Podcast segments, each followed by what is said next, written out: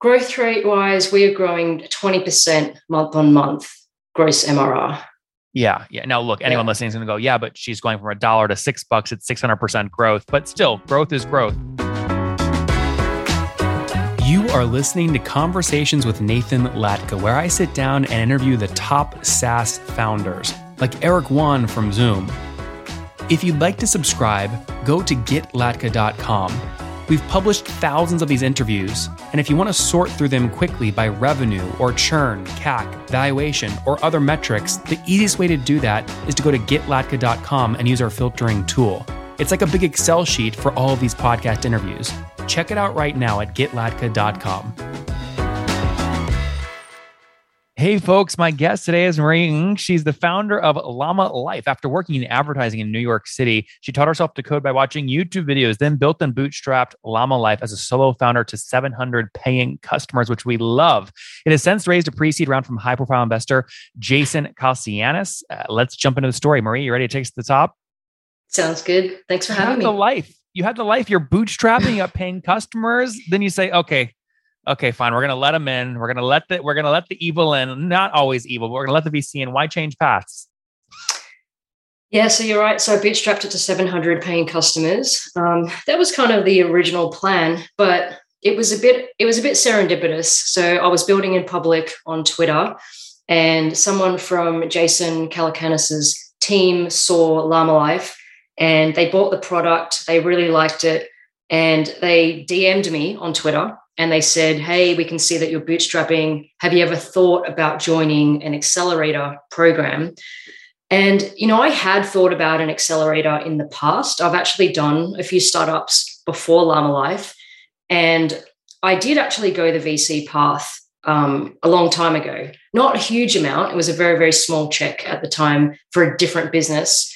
And, you know, I'd kind of been through that experience, and this time I thought I'd bootstrap it. But because it was Jason Calacanis, a huge angel investor, he invested in Uber and Calm and a lot of other huge businesses very early on, I thought, you know, I'd take the conversation, I'd take the call.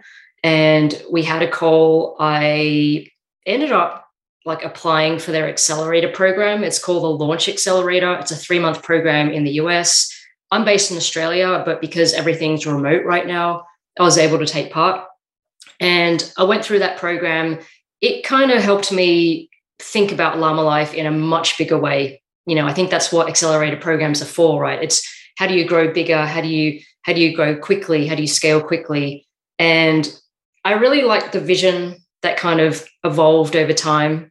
And that vision is to help people achieve calm, focused productivity, because nowadays there's kind of this false notion that we need to be, you know, working crazy hours, crazy busy, working all the time. And I just don't believe that's the way forward. I think we can still achieve productivity, but do it in a calm way and a way that's good for our mental health. And that's kind of what emerged out of the accelerator. And I really want to see if I can make that vision come true. And as a solo bootstrapped founder, I thought it was going to be more difficult. So I ended up raising money after the accelerator program. Close around very, very, not long ago, like 2 months ago. So I raised $690K USD. So that will give us yep. And so I was going to say, and what was Launch's model? Do they take 6% for 150 or do they take equity? Yes. So they take 6% for 100K USD. Okay. So was that part of the 690? No, that's on top of the 690. Okay. Yep. So before the 690 really? Yeah. So I guess with the accelerator, you know, the idea is to be able to let you work full time on it. So that's kind of what happened, right? As a solo founder, I took the 100K, gave away 6%, was able to work full time on my business during the accelerator program, which was 3 months.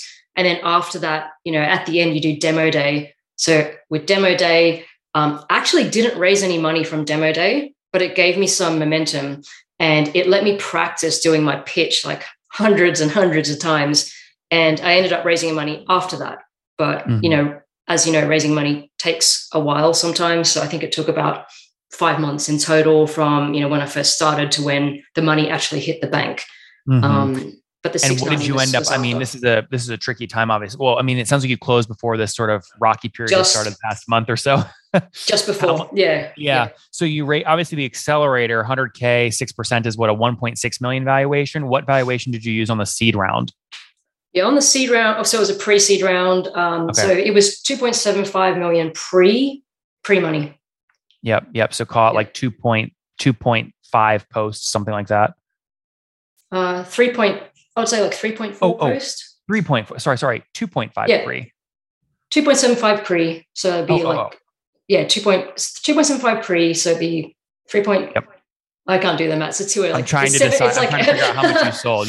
You sold like 15%, something like that. 15, probably more like 20, I think, by the end of it. Yeah. Yep. Which is okay for a pre-seed, I think. Yeah. I mean, you do lose. It's interesting. We're talking about an app that's sort of about calm, but the second you raise, you go to an accelerator and you go on the VC path. I mean, it is on. It is growth at all costs. It's like you've got to hit it, and if you don't, your optionality is like nil. It's very small. So, I mean, I guess talk to me about before you made that switch. 700 customers. Where were you in terms of revenue from those customers? Yeah, so the revenue is still very small with the 700 because, originally when Llama Life started, it was a free app. So it's a web app. And then we kind of went through different pricing models, right? So the first price was like $4 one-time payment, and that was it. It's grown over time. So it's now at $50 annual subscription. So that's quite a big difference. So when we're at 700 paying customers, half of those 700 were just one-time payments. So it's kind of hard to kind of work that out. But I can tell you where we're at now. So we're at 950 paying customers. So it's not that far off from where the 700 was. And the MRR is at about 1,800 MRR, US dollars. But we only started charging subscriptions about a year ago. Because before that, it was just one-time payments or it was like free. Yep. No, this makes perfect sense. So, $1,800 per month today, $21,000 run rate annually. And that was up from about a year ago. What were you up from? I mean, you probably are growing like crazy, right? Growth rate wise, we are growing 20% month on month gross MRR. Yeah. Now look, anyone listening is going to go, yeah, but she's going from $1 to $6. It's 600% growth, but still growth is growth, right? So growth is growth. I think the other thing to think about is that, there's different growth stories to tell and it depends on the type of business. So we're obviously we're a B2C product. We're a consumer product. There's different ways to look at it. And actually we're actually doing this right now, thinking about this because, when you raise money from a VC, you need to report monthly, right? You need to provide your what did you do every month? Your highlights, your lowlights, what's your run rate, what's your revenue, what's your growth? And we're kind of thinking about like, what's the story at the moment? Is it a revenue story that we want to tell? So we do grow 20% month on month, or do we want to tell more of a customer engagement story because it's a consumer app? And I'm actually leaning toward the latter. So right now, a big heavy focus is analytics. Like how can we figure out what our engagement metrics are. Like, are we going to be tracking things like monthly active users? Probably more appropriate to do weekly active users or daily in this case. And, what's the engagement? Llama Life is a tool that helps people focus. So one of the things that we are looking at is maybe we look at number of focus minutes per month. Like, is that the metric that we want to track? And is that the metric that we want to grow every month? Because once you start raising money, the goal is obviously, can you put your business in a good position in order to raise the next round in 18 months? Like, can you put it in an attractive position for investors? And is that position about telling a growth story on revenue or a growth story around customer engagement? Mm-hmm. So I'm actually leaning toward the customer engagement. I think a lot of consumer apps focus on that versus revenue on the early days. Do you guys care about valuation right now, specifically your valuation? Do you think you might raise soon or sell a portion of the company? There is no other tool on the internet that you can use to get a better and higher valuation than FounderPath's new valuation tool. We have over 253 deals that went down over the past 30 days, all the revenue numbers, all the valuations, and the multiplier. That way you can go filter the data, find companies that are your same size, what they sold or raised for or at, and then use those as comparables in your decks to argue and debate and get a higher valuation and less dilution, which is the name of the game, less dilution. Check it out today at founderpath.com/products, that's plural, /valuations. Again, both plural, founderpath.com/products/valuations. You're sort of in this very interesting spot because it's almost a problem that you have revenue, because then people want to harp on you about how low the revenue is, when really you should just eliminate the revenue and just focus on user and engagement growth, you know? Yeah. Yep. It's no, you're spot on, because I think when you're bootstrapping, revenue is all, it is like the number 100%. One focus. Yeah. Right? Yeah. I'm only saying this because you chose to raise. My advice would be very different if you were still bootstrapping. Exactly. And that's why this is interesting, because when I was bootstrapping, that was my number one focus. Right. And there was actually a paywall on Llama Life. So Llama Life was a free trial, and then it was completely paywalled. And to access anything, you had to pay for it. That was the bootstrapped model. And I think that makes a lot of sense for bootstrappers, especially if you're a solo bootstrapper, because, you know, do you want to support a large number of customers that are on free plans, or do you want to support a smaller number who are actually paying for your product and are going to sustain your business over time? So that's kind of the bootstrap way. And that's kind of where I was thinking before I raised money. Now it's a little bit different. You know, we are thinking about potentially adding a free tier. So that will open things up a lot. We have a lot of students using Llama Life, and they always email me saying it's too expensive for them. We have a lot of people, it's global from day one. So we have a lot of customers in countries like India as well. I get a lot of emails from people from India saying, hey, the exchange rate is prohibitive. In terms of us using this. The point being, this is not the, if you're going to go build a $100 million revenue business, it's not going to be probably from selling today $5 per month plans to students in India. You know what I mean? So it's interesting. So I guess, why haven't you pulled down the pricing totally? I mean, why is it still on the site? Are you nervous?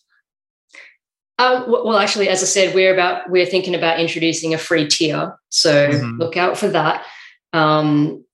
No, yeah, I mean you're on the right track. That's kind of what we're thinking at the moment. We just we're in the process. Yeah, because that way your next round you don't have to defend some VC going, well, you don't have $2 million of ARR yet, and then you don't have to worry about saying, well, we're not focused on ARR, we're focused on engagement metrics, and look at how good our engagement metrics are. Yep.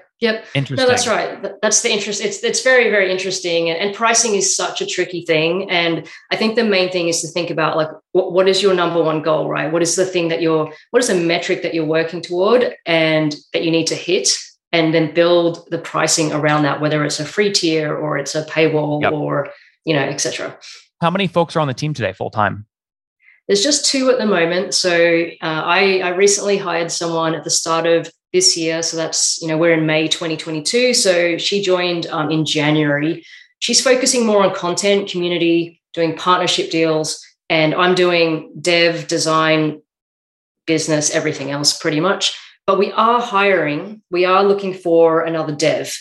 So full stack dev to kind of take some of that time, alleviate some of my time as well.